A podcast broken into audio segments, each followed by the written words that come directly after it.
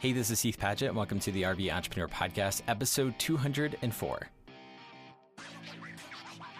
The RV Entrepreneur is a podcast for nomadic entrepreneurs, and on today's episode, I'm interviewing Tyler and Morgan from Copilots Agency. Over the last few years, I've interviewed quite a bit of husband and wife teams who run a digital marketing agency from the road. Today's is a little bit different. They actually run a digital marketing agency in the death care industry. This is a space I don't know much about, but I thought it would be nice to release this episode after Halloween or right around Halloween. Halloween was two days ago, three days ago, something like that. So I thought that death care industry, Halloween, kind of goes hand in hand, I guess. Okay. Bad dad joke. We cover a lot of different topics in this episode. How do you price an agency model? How to find industries that give you enough margin to actually go into them? How to sell your services? How to pitch your services to prospective clients, and why having the lowest pricing is never going to set you apart from any other business. Of all the topics that we cover in today's episode, probably the one that resonates with me the most is around pricing. This is something with campground booking that we're currently sorting through right now. As a SaaS company, there's so many different ways we can charge transactionally, membership based. There's just a lot of different ways that you can always kind of slice the same coin. And it can be intimidating sometimes to try to go out and get clients and compete on price alone.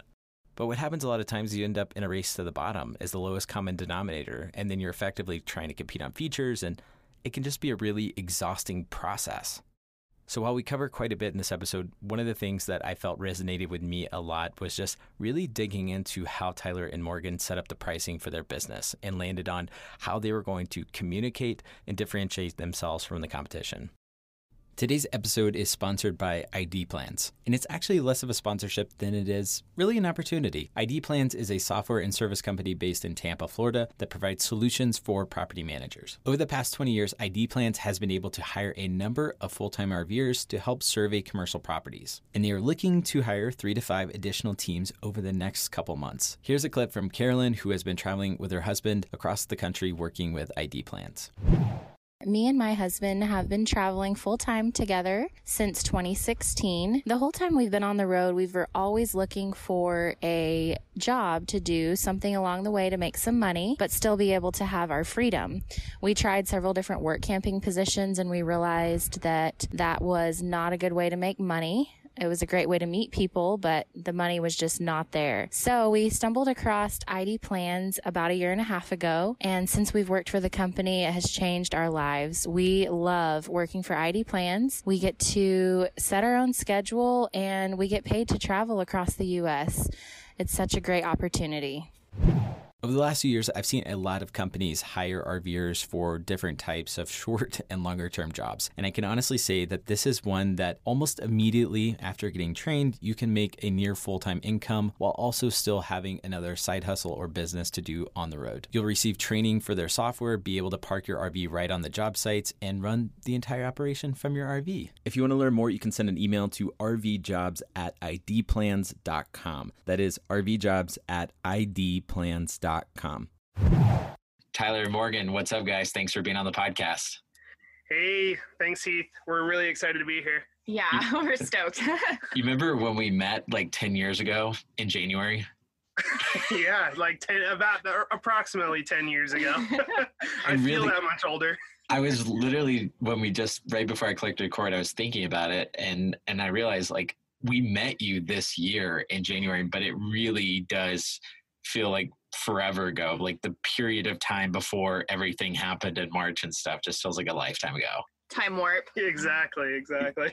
so tell me, I guess, what was going on when we met up in March this year? You guys were planning the transition to get into your RV, had yeah, been for a while. yeah, exactly. So we we bought our rig August 2019. So we'd pretty much been like living in it full time, I would say, since then. Um, even though we we still actually have like a rental house in Florida. So, but we, we were basically living in our RV beside that house. I actually put in like hookups at that house. So we kind of transitioned, you know, I guess slowly, like minimizing all our stuff and kind of fitting everything that we could into the RV, as well as like fixing up some stuff that was wrong on it and, you know, that, that sort of thing. Um, but so we've been kind of making that slow transition. And then, yeah, as far as the business stuff goes, I don't know. The, this the idea what we're working on now has kind of moved so many different directions. It's kind of interesting. So So, whenever you guys first started thinking about making this change, like what was going on and what were you guys doing? So, the idea of the full time RV thing, we, we kind of started it actually. There was this really big hurricane that was kind of headed directly for our house. So, that was Irma, which turned out to not really destroy anything. I, I think it hit as a Cat 1, so it wasn't a big deal when it was originally predicted, it was pretty much going to like level our house. So we were like, well, what are we going to do as far as like a living situation? Like maybe we can like live in an RV for a little while. So that's where the idea actually sparked like three or four years ago. So yeah. yeah. so I was actually listening to the RV Entrepreneur podcast while we were driving away from the hurricane. I was like, we could do that for a little yeah. while. the, well, so the house didn't get wiped out, but Tyler was a full time mechanical engineer. And then I was working at that time for a startup in Tampa as a marketing manager. So that's kind of like our backgrounds a little bit. So you're just kind of thinking in the back of your mind, okay, even if our house does get leveled, there's a silver lining. We can probably figure this out and go live on the road, like the people on this podcast are doing. exactly. Yeah, yeah, that was that was kind of this the start of the idea, and then I guess you know we just kind of kept working with that idea in the back of our heads, like slowly through time, like how would we really do that, um, and what does that look like? For me, you know, kind of a basically a big change because like I was a mechanical engineer, which is a very, I would say, a pretty hands-on role. Even if you're in like the pure R and D design side, like you're still having to like, you know, usually work with like physical objects. You're not really like working online per se, as much as you would think. So that was kind of the big transition for me. I was like, I have to figure out a way to either like take this into like a consulting role or figure out something different that I can kind of adapt my skills to so yeah, that's kind of the that was kind of the challenge on my side of it. was there any fears around kind of uprooting yourselves and moving away from friends and everything to go be on the road? We actually moved to Florida after we graduated college, so that was kind of like a little bit of we got we got our start by having that first like move away from home and i lived um, we actually graduated from uh, university in nevada which is in reno so we moved across the country. So we were kind of used to having that a bit of an uprooting, but still we like made friends in Florida and all that. So that was it was a bit hard um, that transition. I don't think that's ever going to be easy. well, but I think the interesting part about us, we hit the road in April of this year. So with the pandemic and all the craziness, a lot of the events that we wanted to do were either canceled or taken online. So it's made it a lot easier to do that transition. Like our church went online, some of our friends were meeting up for game nights online and stuff like that. So it made it a little bit easier to still be a part of those social circles, the virtual events happening now. So at what point did it kind of become let's you know th- we want to do this regardless of our house gets wiped out by a hurricane like when did it become this is something that we'd be really excited to do and, and why I don't know. I, I kind of think about the the main reason for us, I think, is like we kind of wanted to get out of, I guess, like the hustle and bustle of society a little bit. Like I was commuting pretty much before we started this journey. Like I was commuting almost an hour each way. So like that was two hours of my day that's gone. And you know, I just kind of I started to realize that a lot of the places that I actually like being are reachable in an RV. You can you can really go so many places with even even like our really big RV. so um, that's kind of the the interesting part was I, I started to realize like all the things I like doing kind of revolve around this lifestyle somewhat. So like hiking, um, riding mountain bikes, things like that.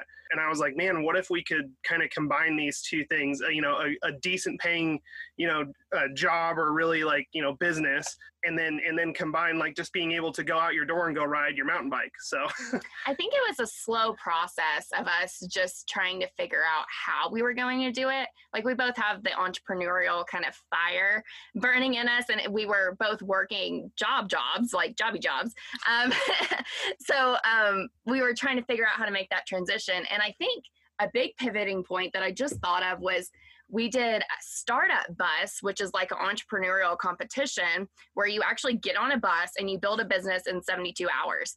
So this was completely crazy. And they drive you around the country and then you meet other buses up in the same area. But we teamed up we couldn't get anybody else yeah, to no, come on our no team. No one wanted to be on our team. so we teamed up and we ended up like building this actual physical product and getting it 3D printed for the presentation 72 hours later. And we're like, we can actually build a business together. Like just us, we can do this. Mm.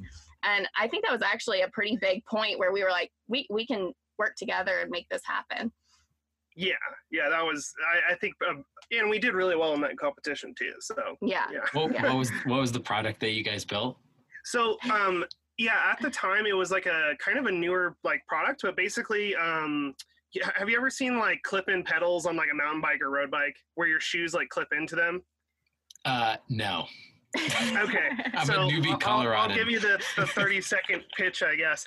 But basically, um, these clip-in pedals are like ma- mainly for like more advanced cyclists. It makes you like much more efficient.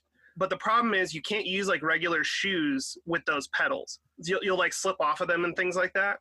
So the, basically, what this did is adapt a clipless pedal into like a flat platform pedal that you can um, that you can just take your bike on like a casual ride with sneakers or flip flops or whatever you want. So it kind of gives your bike a lot more versatility. So it was kind of a specific product, but yeah, it was like kind of a, I guess, a newfangled idea, you know, a few years ago. Now they're pretty popular, but yeah, that was kind of the idea. Did you try to take the product to market? We we tried to. the The thing about it though was we, and this is probably going to be a lot of products out there. Was we already found like kind of later on found there was already people there like selling it for this ridiculously low cost, and it was it probably would work almost as well as ours, but it was just kind of like not like the market was already flooded, but we were like, man, is it worth dumping in, you know, the R and D time, and we we wanted to make it like in the U.S. and things like that.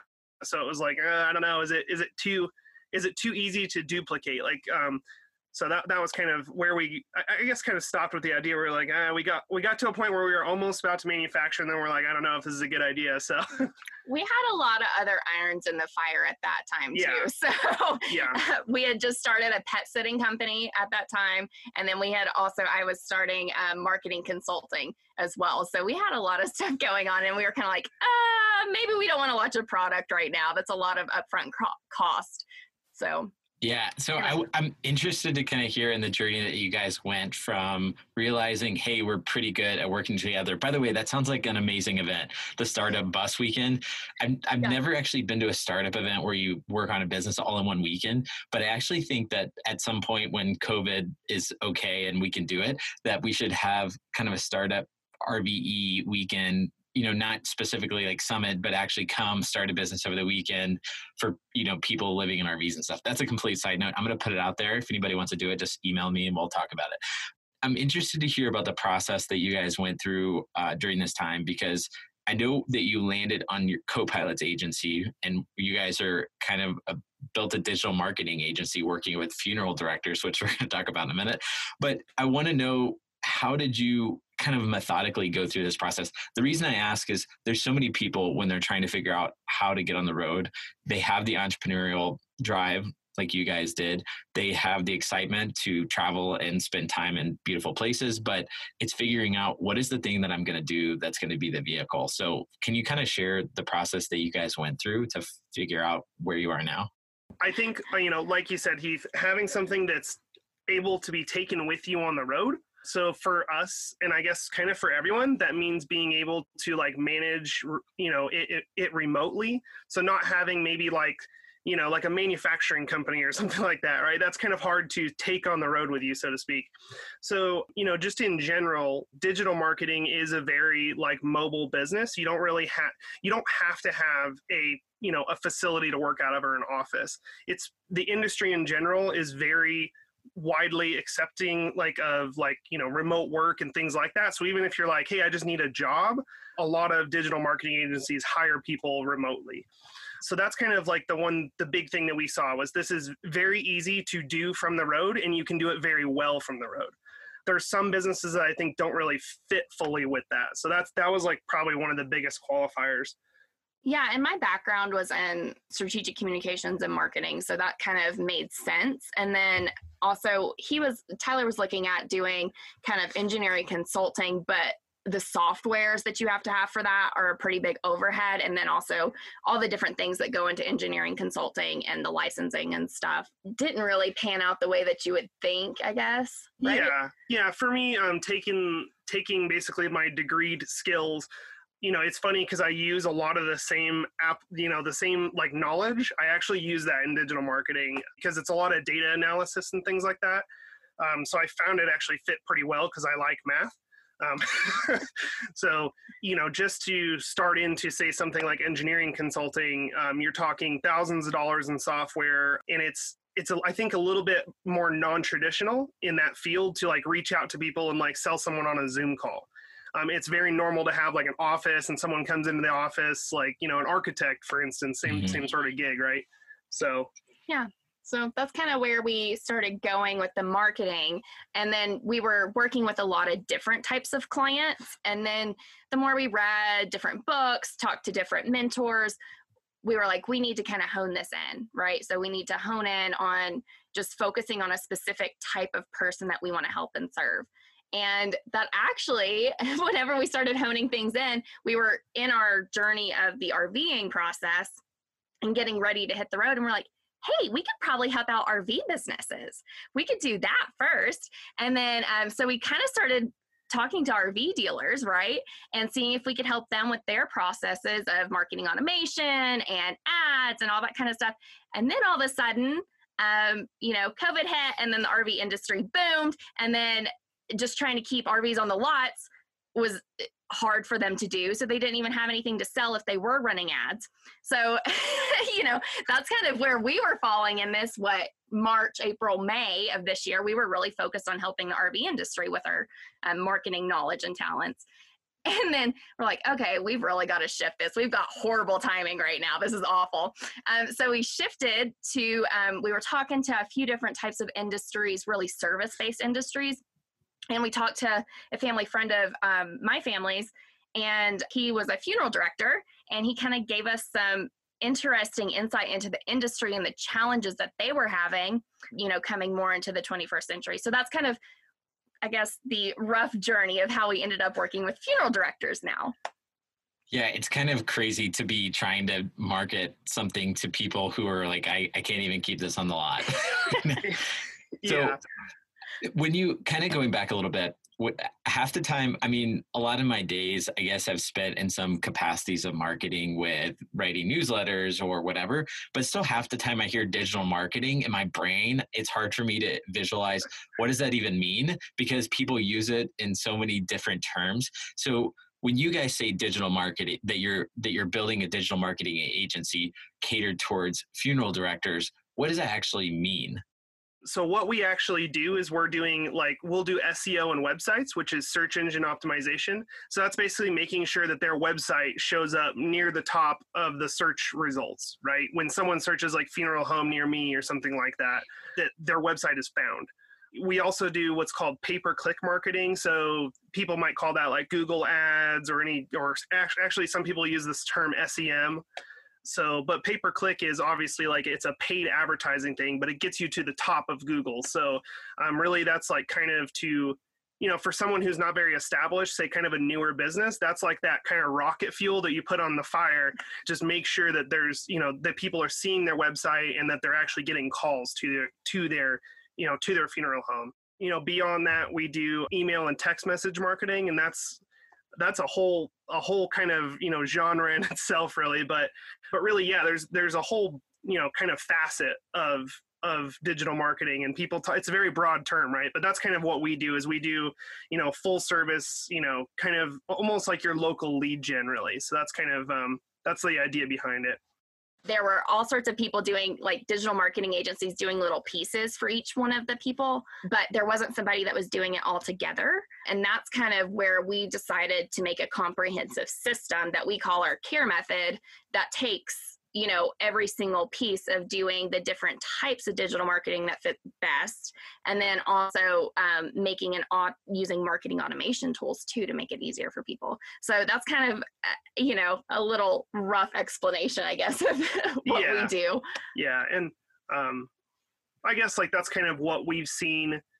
There's kind of this shift like if you know if if people are you know listening to the podcast or you know thinking about getting into digital marketing um, i'd say one of the biggest shifts that like i guess I, i'm researching that i'm seeing is that you know a lot of people like get these they try to do do something specific like say facebook ads or something like that right? So they'll just have a, an agency based around one type of service which um, you know we're starting to see a lot of these people basically you'll keep a client for a few months and then they'll leave or come back. So there's a lot of like churn basically. So you're just going through a lot of clients and help, you're helping a lot of people but it's not like consistent.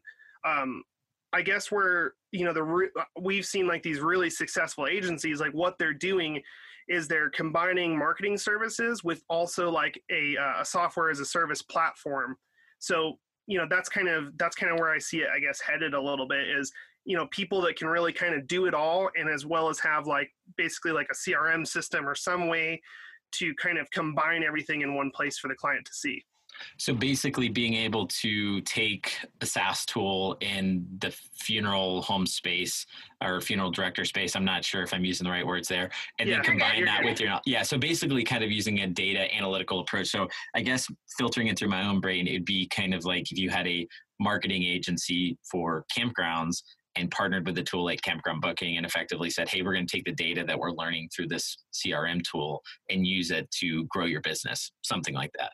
Exactly. Yeah exactly. something to that effect. And then uh, partnerships um, you know we've partnered with uh, social funeral fundraising and just different people in the industry that have really cool tools and then bringing those to our clients. So that's been a really amazing part of just breaking into what's an, been a new industry for us, but bringing the knowledge that we had prior mm-hmm. and then figuring out what tools work best for people. No, that totally makes sense. So before this, you guys were just kind of taking on general digital marketing clients. So they could have been a funeral home or they could have been an author or an RV dealer or anything and it does seem like some agencies there's so many different paths you can take with building a marketing agency. You could just go niche facebook ads you could go niche vertical or industry like funeral homes or you could just say hey we're going to specialize in videography and then maybe go skill set based but we're going to do we'll take on any clients who want to hire us. So i guess what do you think are the advantages of going hyper niche in the funeral home space and are you worried that would that be how do you know what's too niche i guess is what i'm saying I would say, and we we do have some people that are kind of they're kind of like almost like B two B clients in the funeral home space. So they might do one kind of section of that is that's a good example is like transport and mortuary services. So they to simplify that for the general public, that's like all the back end work behind like putting together a funeral where the funeral director so they'll actually hire people to kind of do that for them. Um, so some. yeah some some funeral directors will do that. So we we kind of go with the death care industry in general. We don't want to go like just we just work with this type of funeral home in this type of area because i think that's too specific. I think the advantage really is though when you're in like a niche or just a particular vertical is that you get to learn what campaigns work if you're doing just general marketing, like just kind of, you know, like if you're doing a plumber one week and like, you know, an HVAC guy the next and then a funeral home the next, like you don't really you don't really have enough data to make an accurate decision on, hey, you know, this type of campaign and this type of messaging works. So I, I think that it helps you be more refined, um, but it's also more repeatable that's kind of the the big thing for us so like just to, i was you know this past week i was working on our onboarding process for our clients which is not fully automated, but you know, like they're getting an automated email that has the same information over and over because it's the same relevant stuff that they need to know. Yeah, and I think uh, like for I guess layman's terms or to think about it more in a um, I guess real life situation, it's like going to a cardiologist, like a specialist, um, you know, for a heart issue, you would go to a cardiologist and because they know they've seen other characteristics and they can easily diagnose what you know just based off of what they've seen and their specific knowledge in that. So i think it's interesting to see um, you know just the trends that we see in the industry because we're in it so much. And i think that helps you know benefit clients. So if you're thinking about doing an agency i think it's a really cool way for you to build your expertise in an industry if you just focus in on you know one specific specific type of industry or client. How did you figure out a relevant pricing with an agency? Again, with, you can kind of go a lot of different models. And so where you, I, and I, I, assume that it could always change, right, in the future as you grow or change your services and offerings and, and all of that. But how did you figure out how you were going to price your services? So there is definitely like a lot of, I, I don't want to say it's like all publicly disclosed, but there's a general idea on digital marketing pricing our pricing model is really kind of based off like cost plus as well as like a value pricing. It's kind of a combination of those. Obviously, we have costs to cover as far as like, you know, basically people to fulfill the ads. We have people that work for us to help fulfill the ads and kind of do a lot of the all the all the kind of work behind it, right? Um, so there's costs there. You know, also there's a value to the client, right? You know, say like a marketing service costs you $2,000 a month and they get you, say, $20,000 in business. You know, so that's like a 10x return, right? We want to kind of build in both like a cost plus model as well as like, hey, this is the average value that we generate a client each month, and we think it justifies this price. So that's, I think, a, a good general guide. You can do it a bunch of different ways. There's people that just do cost plus. They're like, hey, my costs are, you know, a thousand dollars a month you know, and I'm going to make 500 bucks off of it. So I'll charge the client 1500 or whatever. Got it. So for something that if somebody's wanting to build an agency in like the small business vertical space, could be dealers. I mean, there's literally millions and millions of small businesses. So what what do you feel is that kind of uh, price point if you are doing a cost plus like monthly model? Is it something in the realm of 500 a 1000 to $3000 a month that on average small business when i say small business i'll say anywhere from seven figures and below. Like what is that price point that you feel uh, could make sense for a lot of small businesses for the ones that you guys have been talking to? Um, I think it depends obviously on the services you're providing. If you're just doing like Facebook ads or something like that, or just like one type of digital marketing, I don't think you can justify like, you know, a huge cost. But I would say like minimum uh, for like say an SEO service, you're probably talking at least a thousand dollars a month for someone that's good, um, for someone that's going to do a good job. I think, you know, if you're going, if you're going, there's people that will always be below you because there's definitely like, you know, there is some competition from say foreign countries, things like that. So there's going to be people that bid, you know, there, there'll people that bid below you it's so, just what it is kind of you know? Yeah so were sure. you asking more of like if you're looking for a um you know like a niche to go into what their products that they're selling should be? Like their range of their products? I, I guess it was more so around if you're trying to build a digital marketing agency and go after small small businesses as a service so whether that's email marketing facebook ads you yeah. know what is the realm that people are willing to pay because then you can kind of okay. work backwards from there and kind of figure out okay how many yeah. clients do i need how many clients does that okay. make sense yeah yeah I, I think it it's going to vary a lot by industry let's just use the rv industry for an example, when an RV is sold, there's a pretty hefty profit margin on top of that. Like they're still pretty rich. I think they're making like, and you can actually research some, like, say, like profit margin per industry or something like that. That's something we did mm-hmm. when we got into the RV space.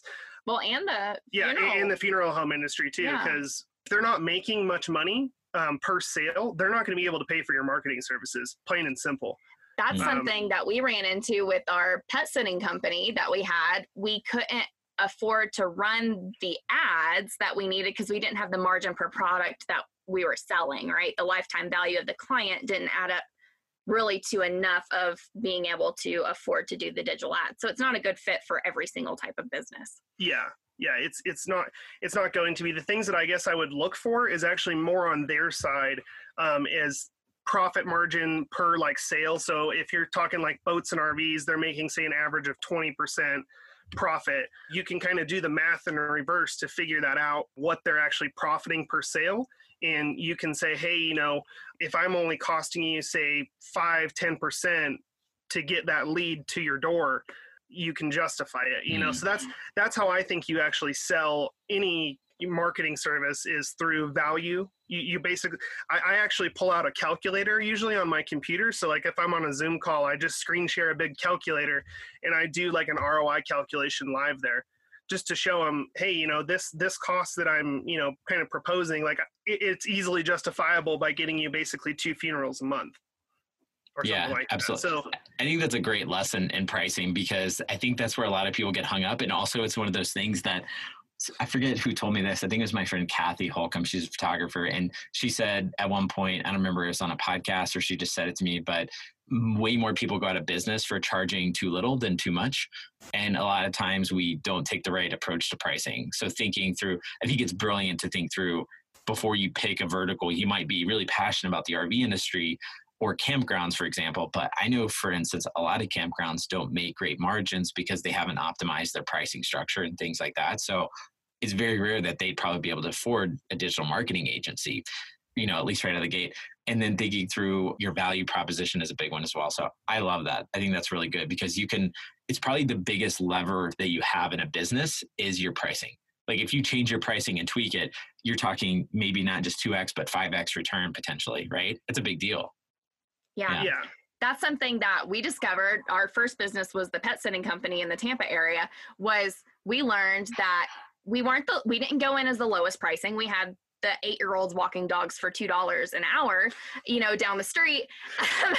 and then we also had ones that were very much more expensive. But we started in the middle and then we started getting a ton a ton of clients and then we were able to raise our prices just minimal um, but once you have that loyalty and you prove yourself you can kind of you know work your way up to be where exactly where you want to be so sure. go middle to start with and then yeah. go high and and we justified our higher costs in that in the pet sitting business for instance like all of our uh, all of our pet sitters were like uh, we sent them to this like uh, dog cpr class or like well pet cpr so they were all like cpr and first, First aid, aid, trained. yeah. And we all we gave them like little bags with some basic first aid stuff. Like say if the dog i don't know cut his paw on something they could patch him up real quick and you know call the owner. So we we tried uh, we knew in that industry that we'd never be able to compete with the bottom of the barrel pricing. So we just added value to justify why we were more expensive. And if someone ever said why we were more expensive, we gave them the reasons. Like we were plenty fi- fine telling them why we were more pricey. So, um, not to say we do the exact same thing here, but I, I have I have had to do that on a sales call before because someone said, "Hey, you know, I can get this for this amount of money," and I'm like, "Okay, send me send me what they're going to do for you, and I'll tell you the difference." You know. Mm. Yeah, I, I I love that. And there's two things that come to mind. One is I went to a retreat this past week with a bunch of founders, and uh, a woman named Nicole there. She's the chief investment officer for TechStars, and they've done like 2,300 investments. And we did a mock board board meeting and I pitched a problem that we were working through in our software business around pricing. And one of the things that she just straight up said to me, and I need to hear it, was no company ever won or lost solely based on pricing. So if you think that you need to be the lowest cost provider, you know you, that's something to reevaluate because it's probably not true. And on the other side, another piece of advice I got during our last fundraising process for campground booking was that a lot of companies think that they have to be the lowest cost provider, and a, a way to flip that is actually to say what you just said, Tyler, which was how can I if it's not worth this amount, if it's not worth two grand or three grand a month right now, how can I make it worth that? Instead of asking, you know, like trying to be the lowest cost provider, saying like, what would make it worth that when you're talking to customers, right? Sounds mm-hmm. like kind of that's what you guys did as well. Yeah. Yeah. And yeah. that's what we actually coach our clients, the funeral directors, on. We've actually had some of them, we're like going through our, you know, kind of our questionnaire, making sure they're a good fit to work for us. And we're like, you know, what makes you special? Well, we're the lowest one in the area. We're the lowest price in the area. And we're like, okay, let's let's keep going. Let's let's figure out some more things that make you really special because we want to pump those up not necessarily rely on the pricing. Because one thing that i learned whenever i was in uh, entrepreneurship uh, school it was my minor was he he kept harping my professor kept harping on these things you can either be better faster or cheaper and someone will always beat you on the cheaper. So you better figure out how you're going to be better or faster in your business because those things are much harder to kind of undercut on. Mm, I love that. That's such a good message. So let's let's transition a little bit. So you guys pivoted after COVID, went into the funeral home space. It's not a dead industry. I had to make one bad pun, and I'll keep moving on from that. So y'all are in the space now, and this has been your first year in the RV full time. This has been kind of a back burner not necessarily backburnered, but a big dream that y'all have kind of been working towards, right? Like a lifestyle change.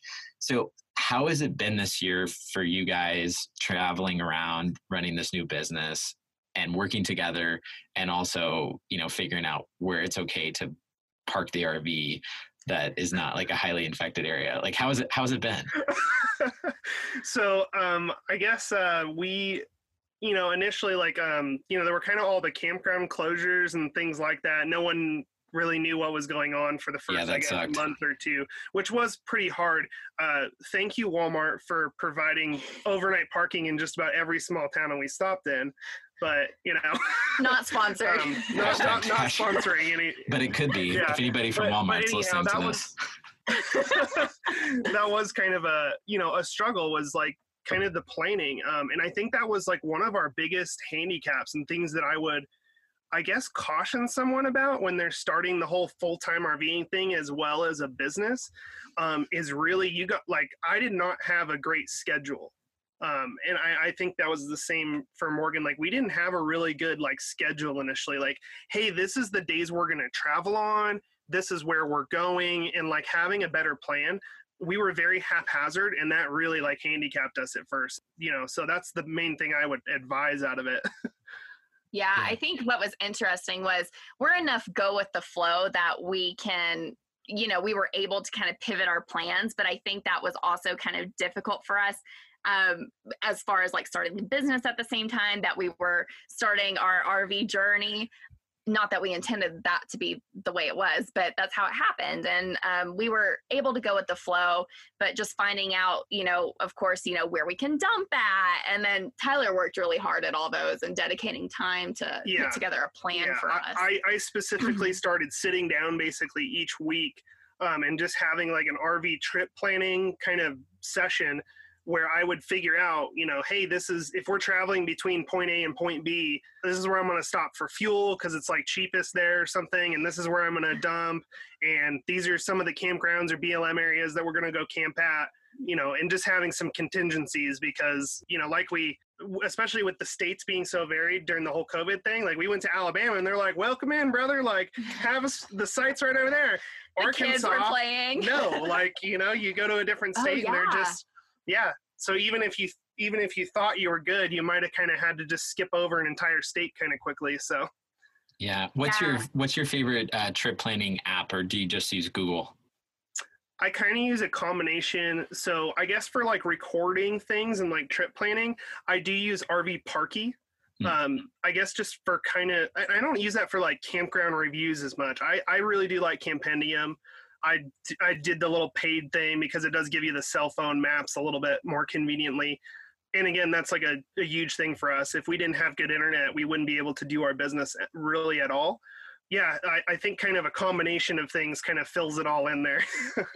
No, it totally makes sense. And have you guys, because you have been getting a business up and running this first year, do you feel that you've had a, a good balance, or do you feel that you're figuring that out? We're we're still refining it. At first, I like looking back. No, we didn't. Like it was like just it was like we would just fire up the RV and like travel to another location just kind of on a whim and like fill in the work stuff as we could. Um, and that wasn't good because I figured out that you know, especially if you're driving, if you have a driving day, just cancel that entire day for that. Yeah, I, That's I my advice. it, it's been still so many years and still every now and then i'll end up with a phone call or a meeting on travel days and it really does make the whole day stressful. It's like why do i ever think i could do that? No i can't. You know i end up rushing into the campground you know like getting all hooked up and then taking a call. It's so dumb. Um, i don't know why i still do that but has it has it been a big deal at all for getting new clients? Like a, a big fear that people have whenever they're starting a business is if if it's not a friend of a friend or somebody within your network that if somebody's coming in cold and they aren't familiar with the digital nomad you know traveling lifestyle in an rv and why it's so cool that they could be hesitant to hire you. Has that come up at all uh, within your business or or not? Um, I don't think I so. don't, I don't think so. We we aren't su- we don't tell people oh hey you know we're on this client call uh, just to preface we're RV entrepreneurs no we don't do that but if they ask us or if they say oh hey are you an RV we're like oh yeah that's that's what we do and this is how it is um so if they if they don't like that we haven't had anybody yeah yeah, most of the time it's like we Mo- want to do that. most of the time it's the opposite, and Yeah. they're like, "Oh, where are you traveling?" Or like, right um, they're just kind of interested in it. I- I guess it provides a bit of intrigue. Um, i i would actually say it's I wouldn't really worry about it too much, um, unless for some reason maybe your industry is like super anti RV or like very very serious. I maybe if you were like trying to do digital marketing for I don't know like a local bank or something, that's kind of a like financial industry is kind of serious. Maybe I wouldn't mention it, but overall, I think most people are generally pretty intrigued by it. They're not necessarily put off. Yeah, no, that that makes sense. More of a fun question, just because I'm curious. What's the most fun thing that you've been able to do this year? That when you did it, you were just thinking, "Yes, this is why we decided to live in an RV and travel." Oh man, I've narrowed it down. Okay, so we were we spent a decent amount of the summer in like uh, Wyoming and Montana and just kind of that area. Um, we got into fly fishing this summer, so that was something we did. We kind of bought all the equipment and waders and rods and everything, and kind of got into it. It was this one evening we were out fishing on the Green River, which is like um, we were up kind of in northern Wyoming near like the Bridger Teton area, and that's a really like world class fly fishing river. And we were just like seeing them hit all around you and you're just tossing flies at them like just having a ball just catching so many fish and it kind of made me realize like dang like this is why we do this. Like we were working up until sunset almost and we are like we got to go out fishing for like an hour. And then we just hopped in the truck went right up the river that we were camped next to to a few spots and we caught a bunch of fish. So it was really fun. That's awesome. I, I I did get a fly rod this summer, and I went out a couple times. I, I am terrible, so I need some lessons. Uh, but it, it is very fun. It's very relaxing. And it's in the river, and the best part about it is if you're bored, you can just walk out and leave. Versus like the fishing I grew up on, where you have to go out in a boat, and it's a whole day. Uh, yeah. No, that makes a lot of sense. So just a couple uh, wrap up questions uh, to kind of end it. Um, these are random, but is there a book that you've read this year that was a particular favorite and why? Hmm. I've got one I'm, that I just yeah, read. Go go for yours. I'm trying to think on the Miracle Morning. I actually just read it, and um, I actually just got a Kindle. I got it on like the Prime Day, and I'm super excited about it. So I downloaded that book first. But the Miracle Morning has been it's really interesting. I like it because it's very applicable. It gives you kind of like parameters for a very uh, successful morning routine versus a lot of books have changed the way that I've thought about things, but maybe not my actions as much. Mm. Um, so that one's been really good. And I actually started implementing the miracle morning this past couple weeks, waking up an hour earlier. So we're going to see how long that sticks. Hopefully, hopefully for a little while, it's working pretty well. nice. Yeah. I don't know as far as books, I would have to. I, I, haven't really like read one that like stands out to me as like the best thing that I've done this year or something like that. But I've done a lot of um, online courses around digital marketing, and I'd say like for anyone that's getting into the field in general. Um, that I would definitely check that out. Like, check out HubSpot's courses. There's a bunch of like Udemy. There's a bunch of online kind of things. That's the more things I've been focused on. Is more like reading, like honestly, course material and just kind of learning the ins and outs of it. That's how I've been spending pretty much most of my free time too. So, well, that's less exciting than fly fishing. But, no, okay. Uh, no, that's cool. Uh, that totally makes sense for where you guys are at right now. What's been your favorite campsite this year? Oh, I don't know. I liked I Pinedale, know. Wyoming a lot. Yeah. That we, was really cool. We went to this one called Warren Bridge, which is just north of this little town called Pinedale in Wyoming. Um, it it was out of the craziness of like the whole Teton and Yellowstone thing this summer. Like if you were up there in an RV, God bless you, because it was a it was a zoo up there. But anyways, we were just south of that, like maybe an hour or two, and this little like BLM campground that was like ten bucks a night, maybe uh, or five. It was super cool. They had a dump station right there and water, and it was right on the river, so you could walk out with your fly rod and just go fish in the afternoon or whatever, yeah, it was really fun. That's awesome. And last question, what do you feel is the biggest thing that you have just learned this year? Man, I I think be agile and be adaptable. We had to roll with some punches. Like no doubt about that. So you have to kind of just be willing to take it in stride and don't be afraid to go out and fail. I know someone, uh, what was that? One of our mentors told us this quote, like, go out and break things. Like, you know, we'll figure it out on the way down. Like, so move um, fast and break yeah, things. move, move fast, move fast and break things. You're going to mess up an ad campaign every once in a while. And it's not going to work perfectly, or, or that's just an example, but that's going to happen with any business. And I think just going out there and trying that's been the biggest lesson for us because once you're until you're actually out doing something you don't know what's going to be like the next big thing or like what's going to help you get to the next level it's not revealed to you Yeah. until you go out and kind of just try Yeah. A metaphor of that would be your RV has to be moving for you to actually be able to steer it. So that's Mm. that's kind of like how our our 2020 has been going. We're just Yeah. moving in a direction and we're getting steered to the where we need to be. I love it. Uh, well, thank you guys so much for coming on the podcast. If people want to follow along uh, for y'all's journey, where's a good place to connect online? i think probably the best place is uh, you know just find us on facebook tyler and morgan baumgartner we are pretty much most responsive on there yeah i think that's probably the best place to connect is just through facebook Yeah, can we get your license plate number and we'll just post your location on. I'm just our, our RV is very distinctive. We we have an old um we have an older Foretravel, so it's like a custom painted like motor coach. So it's got these weird like you know, um, we have a giant like mural on the back of like a Oh, beach. nice. So So if you So- see us, say hi. Yeah, just honk. well, thank you guys so much for coming on the podcast. It was great talking to y'all. yeah, thank you, Heath. Thank you. Hey guys, thank you so much for listening to today's episode of The RV Entrepreneur. Make sure and hit up Tyler and Morgan on social and just tell them what's up. Hope wherever you are, you're having an amazing day. Also, want to say one more quick thanks to ID Plans for sponsoring today's episode. If you want to learn more, you can go to our show notes page at heathandalessa.com if you're interested in one of the jobs that ID Plans is currently hiring for, which I would absolutely recommend you check out. Thank you so much again, and I'll see you next time on the RV Entrepreneur Podcast.